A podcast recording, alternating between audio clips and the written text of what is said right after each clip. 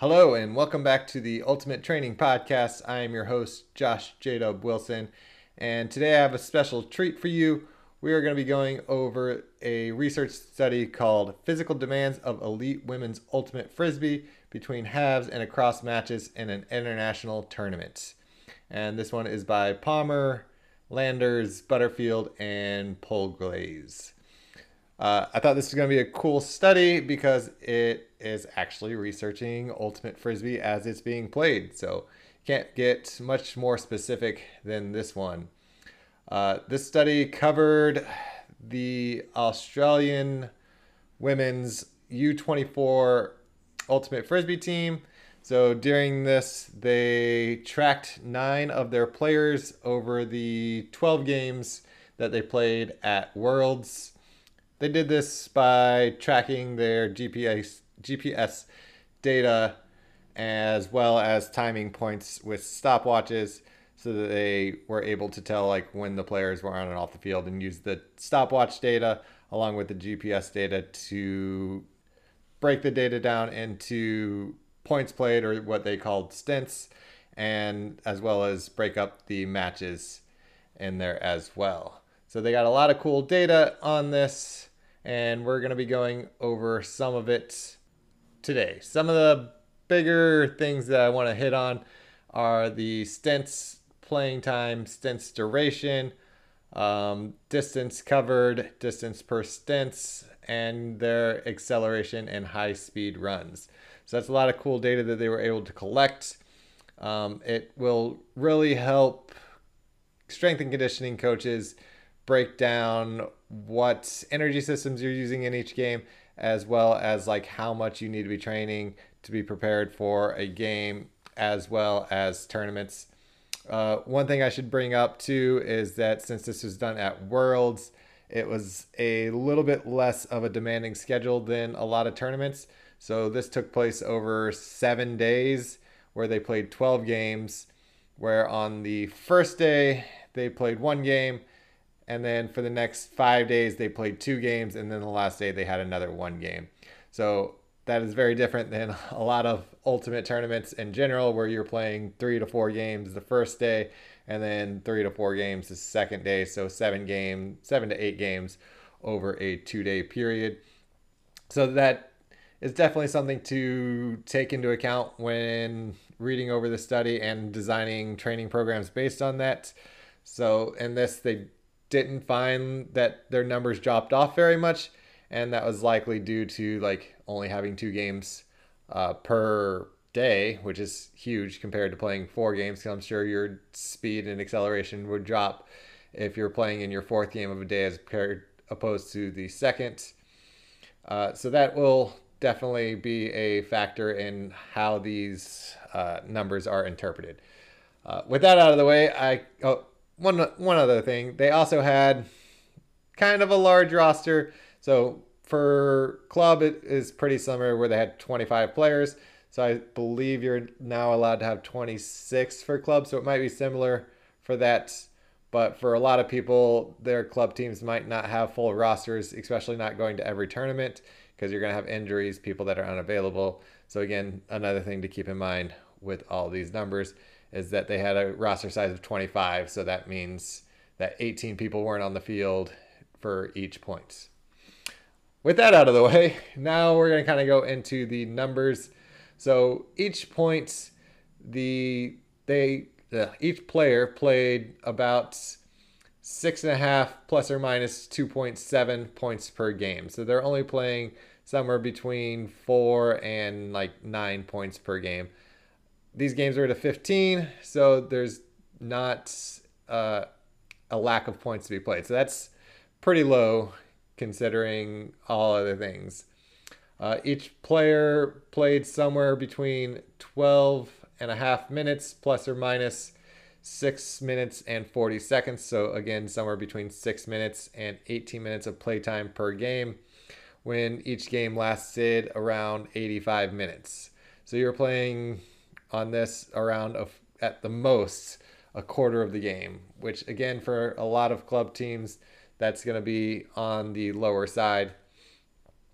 Um, the distance covered per match was 1,559 meters, plus or minus 741. So, again, that's between like 800 and 2,300 on average covered, which I think they say later on in the study the most covered was around 4,500 meters. So that that is a lot of distance covered at that top end range of basically running a 4K per game. That's gonna add up in a tournament format. Uh, the average distance per stint, so per point, was 250 meters. So that's not too bad. That's down and back to the field basically three times. And that was plus or minus 171. Uh, some other cool things to hit on is they had an average of 3.7 accelerations per point.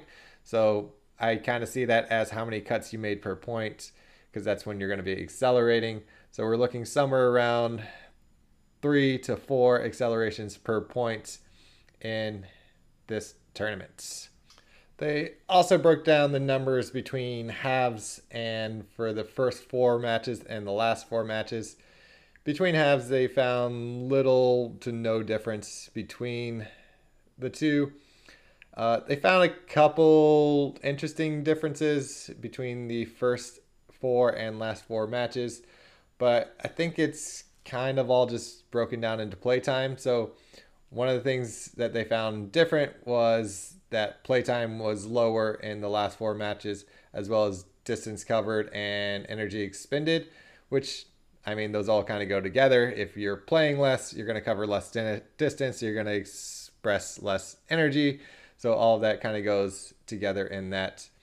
And then they also found that there was less high speed accelerations and high speed efforts, but the same ratio per playtime was was there. So like they had less accelerations and less top end speed, but the ratio was the same as the first four games. Again, I kind of see that as playtime is lower, so therefore you're going to have less accelerations.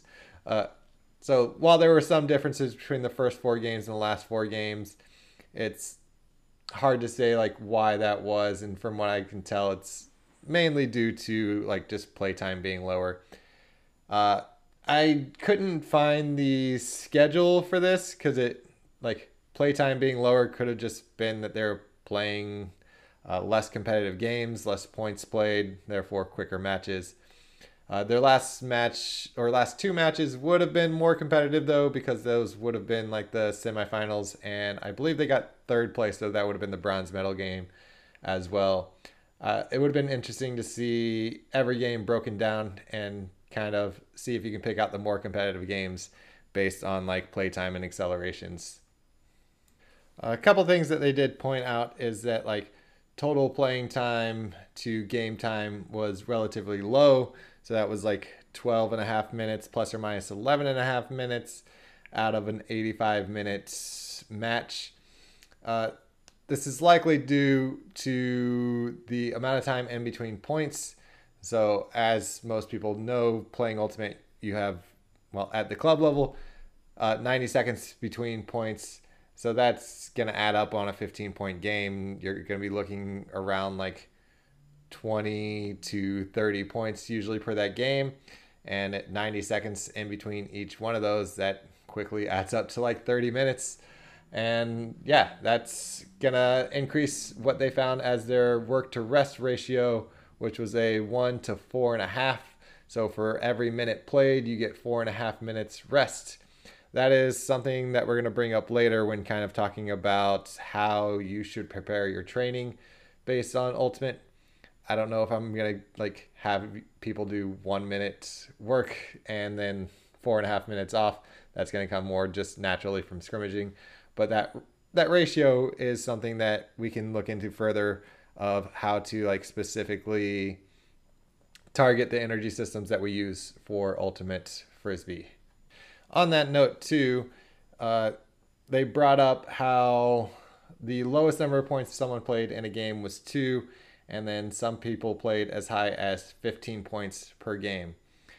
Uh, so that kind of brings up the question of do you train as if you're the player that's going to be playing 15 points or two points? So I, I think that takes is going to take a little bit of self reflection, um, kind of on both points. So for the conditioning side of things, you don't want to overdo it or underdo it. So you got to find that like Goldilocks position. So if you know that you're going to be the go-to player on a team and you're going to get a lot of points played, then you're going to want to focus a little bit more of your time and energy into your conditioning routine. Whereas if you are on the lower end of the roster, like you just barely made the cut of a really good team, then you're still going to want to work on your conditioning because when you play points, you're going to want to be able to go all out. But it doesn't make sense for you to train the exact same way as that person playing 15 points because they're going to be at a different skill level than you on other parts of the disc. So it would make more sense for you to do a little bit less conditioning and then focus more of your time on skills work. So that way, when you're on the field, you play well and that you can start earning more points. And then as you do that, you can start focusing more on conditioning and take a little bit of time off of your skills work as they kind of like need to transition from one to the other. So that's a, again a cool thing about this study is you get to see how that breakdown happens and you can really uh, customize programs per the individual and how they're going to contribute to the team rather than just giving out generic programs to all ultimate frisbee players based on just the overall aspects of the sport. So, what can we kind of like get out of this study other than what we've already brought up about like how people should train different based on their uh, position on the team as well as position on the field? Because then you have handlers and cutters as well. Um, so the few things I would love to see is obviously more studies of this kind. They only had trackers on nine players. It would be very interesting to see how the data would change if you're tracking all 25 or just all members of the team. And also if they did it with a team that had lower overall subs. So I would say it's probably more accurate to have teams be between like 20, 15 and 20 players. I would like to see how it tracks over there, as well as how the numbers change based on a normal tournament format. Normal tournament to me meaning three to four games on Saturday and three to four games on Sunday, since that's how most teams actually play. There's like the exceptions of the higher level tournaments that do three or four day weekends, but the majority of Ultimate players do not uh, participate at that level. So I would love to see the numbers for that style as well. Um, it also gets a little more complicated when you start talking about, you know, league and AUDL or any other professional league out there. So for the league formats, obviously the training volume can go way down since you're playing one to two games per week with usually a day in between. And if you don't have a day in between, then two back to back days. And then having five days off is going to be much easier on your body than, you know, 12 games over seven days or seven games over two days.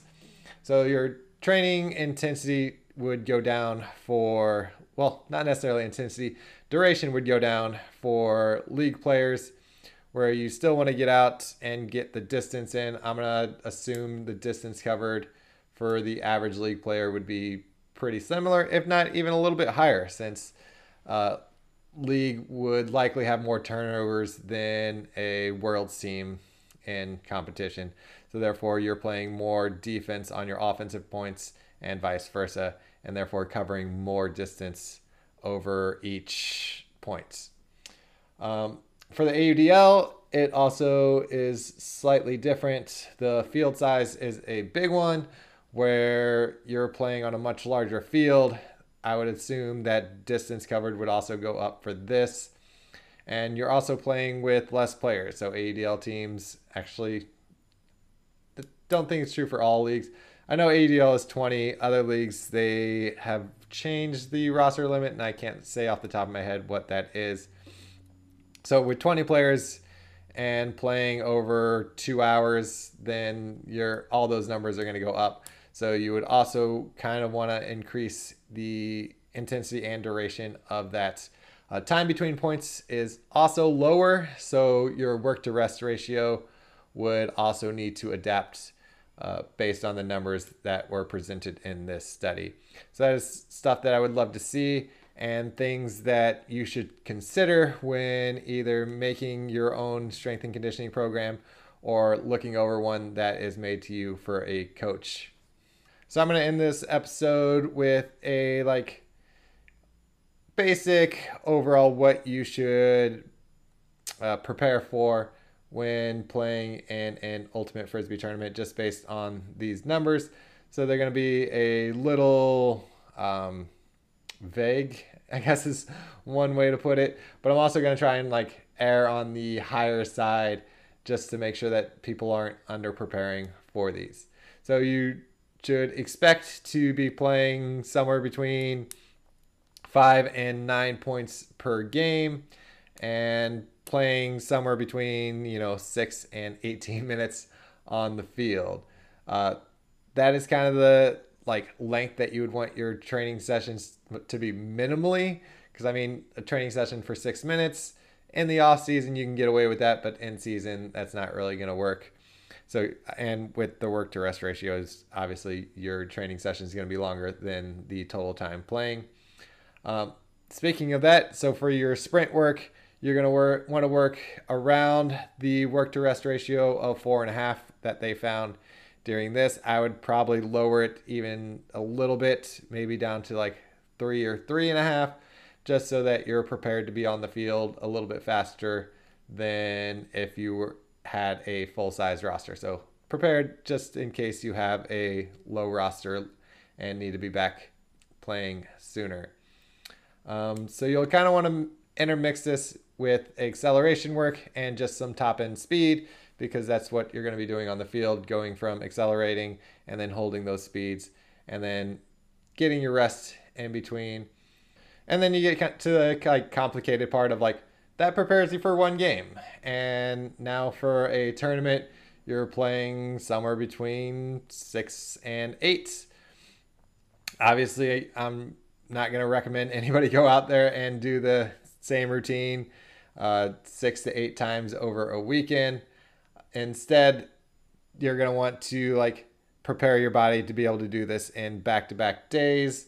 And like optimally, you could always do a two a day. Like if your schedule allows it, do a workout in the morning and then a workout at night and kind of prepare yourself uh, to be able to recover and be able to maintain the same power and speed on that. Uh, so there's some like general, very general guidelines on what your uh, conditioning program should look like. Uh, feel free to message me at, on my Instagram at ultimatejdub, and we can have any discussion and talk about anything, or if you want to just bring up topics for future episodes. Uh, thanks for listening, and I'll catch you on the next one.